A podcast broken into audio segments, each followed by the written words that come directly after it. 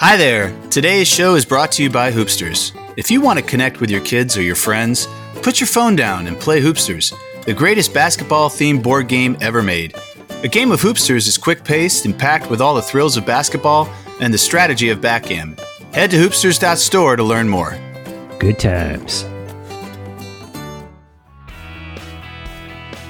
Hey, everybody, thanks for tuning into this special episode of Pete Brown Says. And just a reminder to check out my other podcast, This is Ohio 2020, where I interview swing state voters from around the Buckeye State in the year leading up to the 2020 election. New episodes dropping in January. Check it out at thisisohio2020.com or wherever you get your podcasts.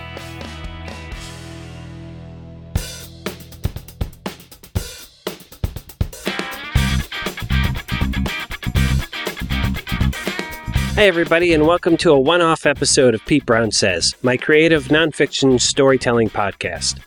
This episode is not the kickoff to a new season of Pete Brown Says, but it's just more of a bonus extra episode that I'm publishing because of something that happened last week that I'm going to tell you about in just a bit. I'm prepping this episode between Christmas and New Year's, so if you've just celebrated any holidays, I hope they were great. And just a reminder that you can follow me on Twitter, Facebook, and Medium at Pete Brown Says, and dive into past shows at PeteBrownSays.com. Finally, if you're anywhere near Central Ohio on February 6th, 2020, I'll be telling a story at the Nest Theater down on Broad Street as part of their monthly storytelling show. I'm still not sure what story I'm going to tell, but the theme is open hearts. The last time I told a story there, it was a very sad story, and so I'm hoping to come up with something a little less bleak. So here's something about me that can be annoying. Sometimes I have to think about things for years before I take any action. Seriously, even though making documentary films is now a big part of my life, I spent a good 10 years thinking about going back to school to brush up my video production and post production skills before I finally did it. Making a podcast, too, is something that I mulled over for at least five years, even though I now actively produce four podcasts and am contemplating adding a fifth. And while I always knew that I wanted to produce a creative nonfiction podcast like Pete Brown says, I got stuck at the start, so to speak, when I sat down about seven years ago to start writing. And that's because the very first essay I wrote for this show is one based on some pretty fuzzy memories. And if you listen to this show, you know that it's the specific details of any story I share that I pride myself on, the tiny specifics that my brain tends to lock onto when it's saving a story in my memory. But this very first essay, which I've never shared until this episode, it's about something that happened to me that my memory seems to have worked hard to obscure. It's really just a few small details that stick out, with whatever surrounding narrative there was left pretty vague. In fact, until this thing happened last week, part of me was doubting that the story I tell ever happened at all. It's a short piece that I'm sharing today, the original essay in its entirety, and then I've added some follow up material about what went down last week that prompted me to push out this one off episode over my holiday break. But even though it's short, it warrants mention that it has been written only to the best of my memory, which, like everyone else's memory, is subject to decay. Let's get to it.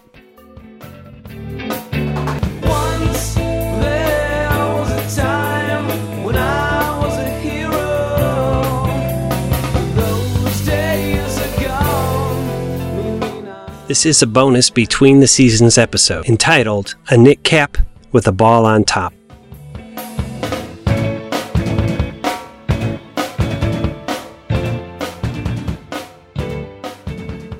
I've been searching for something on eBay for the past several years. I can describe this item to you in great detail, but I'm afraid I can't say exactly why I'm after it. This story begins with the Cleveland Barons, the very short lived National Hockey League team in my hometown of Cleveland, Ohio.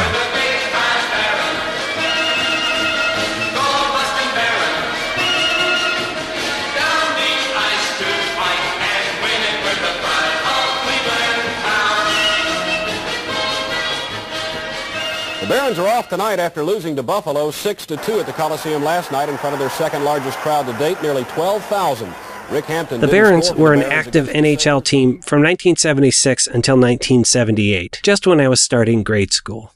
I cannot tell you that I was aware of them as a thing in town, and it's possible that I would not have registered their brief existence at all if not for one evening in 1978 when my dad stepped inexplicably out of character and returned home from his downtown job with a bag full of Cleveland Barons merchandise. The team's folding, he explained, which I put together to mean going out of business. They were closing out their souvenir supply. So at lunchtime, he walked over to the team shop to pick up some items at a steep bargain. And he said, the news was there. WKYC TV Cleveland.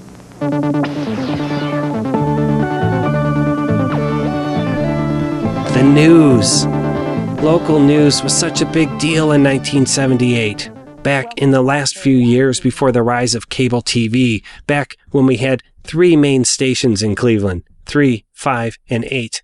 And whichever you chose to watch said a good deal about you or your family. So at 6 o'clock that evening, we all gathered around the television to watch WKYC Channel 3. And sure enough, about halfway through the broadcast was a story about the Barons ceasing operations and clearing out the team shop. And there, in a wide shot of the souvenir store, was my dad, standing in line in his gray suit, holding in his hands the very merch that he had brought home. I was just seven years old, and seeing my dad as a person in the world in this way was simply incredible. It was as if there was a different person entirely there on the television, different than the one who usually came home many evenings with a headache and got angry if there were cartoons playing on TV. Here's what he gave me a Cleveland Barons 1977 78 team picture, which I put on my wall, and a knit winter cap with a Barons patch on it. It was red with a black rim and a black and red puffy ball on top. For himself, he had chosen an all red winter knit cap with the word Barons across it and a white ball on top. I want to say that once he presented both caps, he declared us hat buddies for the winter season, but I'm afraid that he, a World War II vet with a short fuse and tattoos from a variety of South Pacific islands, he was simply not a hat buddy kind of guy. Which is a shame when you think about it because seven years old was probably the last year I'd really be into having a hat buddy for the winter, especially if it was my own pop. Here is where I try to explain to you why I've been searching for my hat on eBay for years to no avail. It's because something bad happened to me when I was wearing it.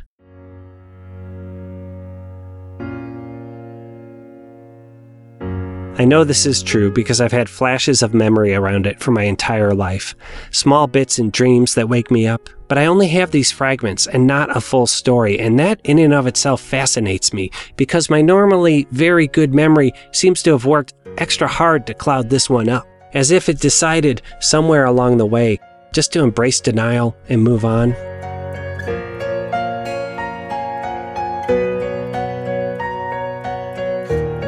I am seven, or I am six, and I'm on the school bus, which is where these kinds of things tend to occur in the 1970s. I was the second to last stop on the bus route, so I had over an hour ride each afternoon. It was interminable to my seven year old self. Here's what I remember Bus 11, a green vinyl bus seat located toward the back of the bus, of course. Me trying to bring my arms up in defense, but being hampered by my thick winter coat and backpack. I remember that sound winter coat material makes when it brushes against itself quickly, a wispy, panicky sound. And I remember the world turning red as my cap, my Cleveland Barons knit cap, is pulled down over my head and pulled tight from behind. Through the red knit fabric pulled fast against my eyes, I see for the first time how fair the world will be. I smell that combination of wool and saliva and mucus that is winter in Cleveland. Then the feeling of being pulled to the ground by my cap, my face being forced down hard against the black rubber floor of the bus. The cap soaks up the brown gray mud puddles that taste of salt and dirt, cold and wet against my cheek. I don't know how I got into or out of the situation, and I can't clearly remember who it was that put me in it. As was customary for bullying at the time, I mentioned this to no one in my family who may have taken truck with it on my behalf. No parents or sisters or hat buddies to step in and have my back. Instead, I just pulled the cap off my face. I rubbed my hands through my hair and sniff that loud sniff that you do when you're recovering yourself and trying hard not to cry, trying to assemble on the fly the self that you want the world to see. I'm seven years old, or I am six, and I am split in two. When it's dark and when it's cold, you will always have my hand to hold. I will be. So, over the years, I've looked for that cap on eBay, in my parents' house, all around. On the surface of it, I think I want to wear the cap with my head held high, such that no matter what went down when I wore the original, I can assert that version 2.0 of me is a much stronger, sharper presence. But on a deeper level, I realize that I really don't know what I'm hoping it will provide for me. Fill in some gaps in my memory, I suppose, this world can bring. or help them go away.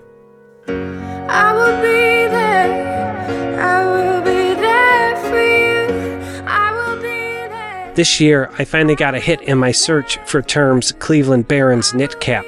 But when I opened the page, I saw that it was for my dad's cap. Red, with the word Barons written across it, a white ball on top, just like the one he wore when we shoveled the driveway.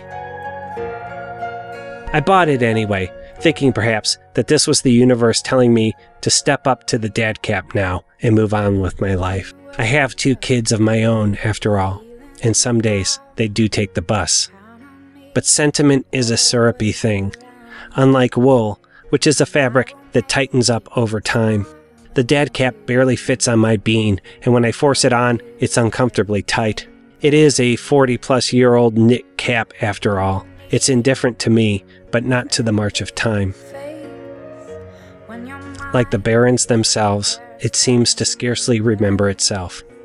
But for a few fleeting images, a cold puddle, my world turning red, and everywhere around me, the smell of salt.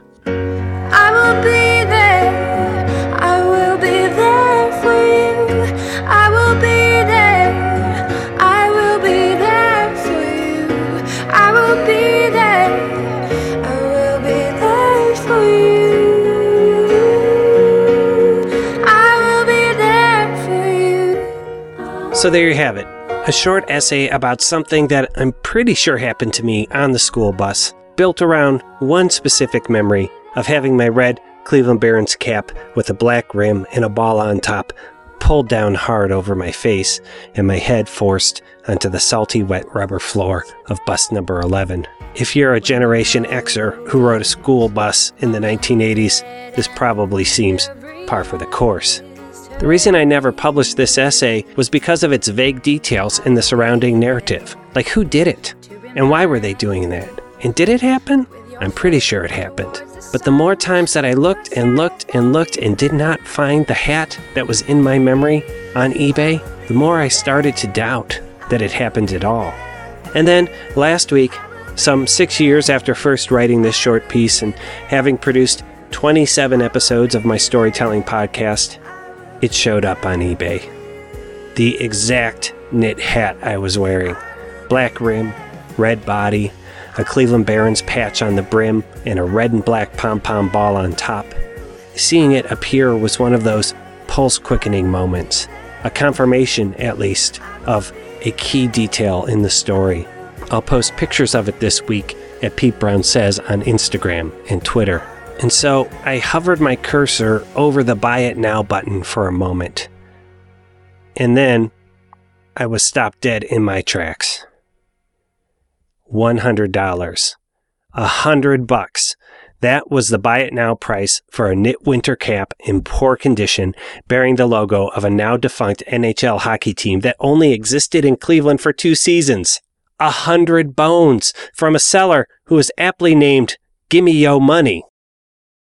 Now, I don't know what the market is for original merchandise from defunct hockey teams, but I have to believe that a hundred bucks for a knit hat like this has to be a serious misreading of it. A quick perusal of other NHL knit caps on eBay puts most of them in the 12 to $25 range. But a hundred bucks minimum, no lower offers considered? I mean, part of me wondered for a moment if maybe I had produced this show and published this essay, and the seller, knowing the significance of the cap for me, listed it and jacked up the price. So let me just say, spending a hundred bucks on any item of sports memorabilia is a big ask for me. I'm not a collector, but the few sports things that I do own, a Tom Veryzer game used bat, for example, I bought back before I started a family with my wife, and even back then, spending more than 30 bucks on something was a stretch. So even though I'd been searching for this cap, this very cap for years and years and years, there's simply no way that I could bring myself to spend a hundred bucks on it, especially in the two weeks just before Christmas. And this made me stop and think about why I wanted the hat at all, right? I mean, most people prefer not to have souvenirs of their negative experiences laying about the house. But that's another of my quirks. Quirk being the friendly term for something that doesn't bother you unless you're married to me for 25 years. As my wife put it in a short interview that I did with her back in season one, In the course of our marriage, I've been baffled by having to hear some of the same stories over and over, repeated in minute detail. Like there's there's all these stories that you kind are kind of like touchstones for you, and I almost feel like you're compelled to tell them. And I often feel haunted by your adolescence. And not only do I feel haunted by your adolescence, I'm also haunted by every thing I've ever said to you. You seem to be able to remember those things pretty well too. Later on in season two, we had another conversation, this time about why I held on to a pair of bleached out socks that had made it through the 1998 flood that had destroyed our Central Texas home. Those horrible, horrible black socks that get bleached orange that you didn't let me throw out. Do you still have them? What? Do you- I can't even say anything about them because they are so anathema to me. I hate them.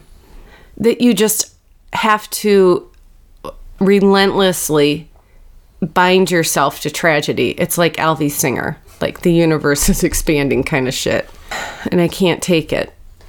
Is this not how you thought the interview would go? Did you think, okay. But the thing is, these negative stories are the ones I tend to remember the best and in the most detail. The tough ones, the hard knocks. Way back in episode zero of this show, the setup episode, I'd asked some of my friends to share their experiences of my memory, and my buddy Brian was spot on. One thing I will say about Pete's memory is that it's not always the best memories. You know, usually people remember fond memories or things that they want to remember, and Pete's are usually and oftentimes the opposite. They're kind of goofy or sad memories that uh, people maybe want to forget.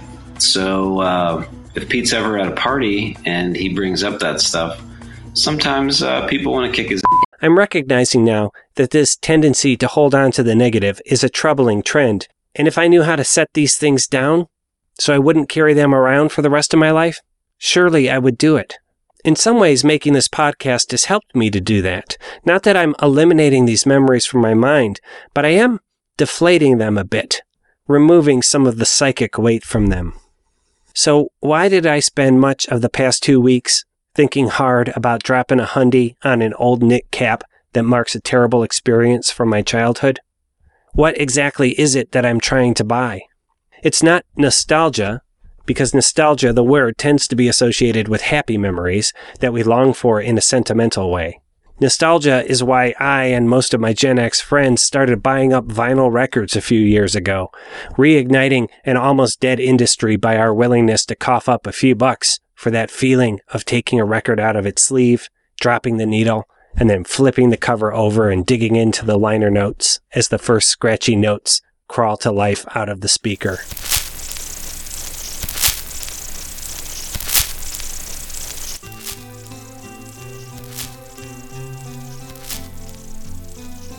Maybe I thought I wanted the hat simply for proof. To have a physical object that would remind me that this fuzzy thing in my memory did in fact happen in some way or another.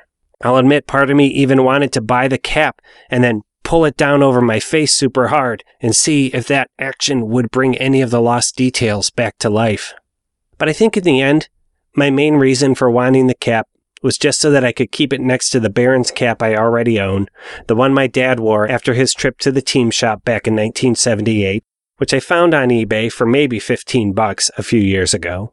That way, I could let the two of them be hat buddies for all time, sitting in the dark of my closet inside a box that I keep on the shelf above my suits and winter coats.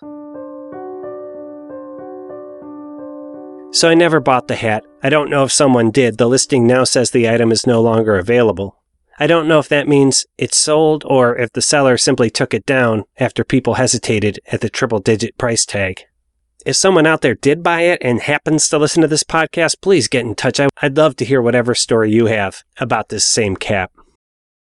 And the truth is, I think I'll keep looking for this hat on eBay and elsewhere because I still feel compelled to do it.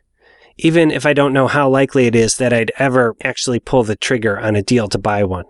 Because the truth of the matter, which I know intellectually, if not emotionally, is that hanging on to negative memories is a bit of a fool's game. It takes a lot of effort, and the payback is minimal, if at all.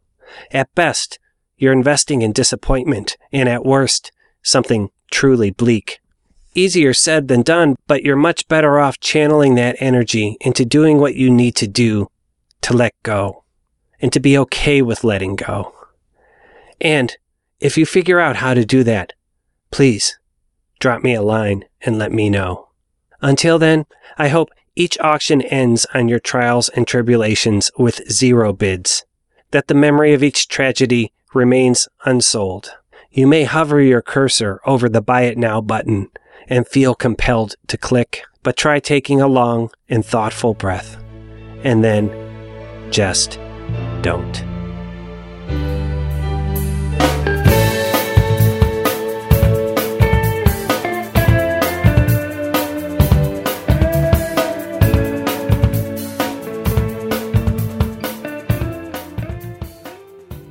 Pete Brown Says is a work of creative nonfiction audio, written and produced by me, Pete Brown, and is the property of Blue Monkey Communications. This show is written to the best of my memory. At times, names, timelines, and events have been changed, though I will try to let you know when that is happening. You can learn more about the basketball themed board game Hoopsters at hoopsters.store. You can follow the show on Facebook, Twitter, and Instagram, all at Pete Brown Says, and submit a story of your own or sign up for the newsletter at petebrownsays.com. There's also a link there to buy me a cup of coffee if you want to help cover production expenses. If you like the show, please tell a friend about it. I'm growing an audience one listener at a time, and your help is crucial to that effort. Music and sound effects in this episode have been sourced and licensed from the websites audionautix.com, freesound.org, and podcastmusic.com. The opening music is by Brian Hake, and some interstitials are by Kevin Davison. Their now defunct band Delicious performs the show's theme song, I'm Not Myself. We'll be back with a new episode in just a few weeks. Until then, and as always, good times, everyone. Good times.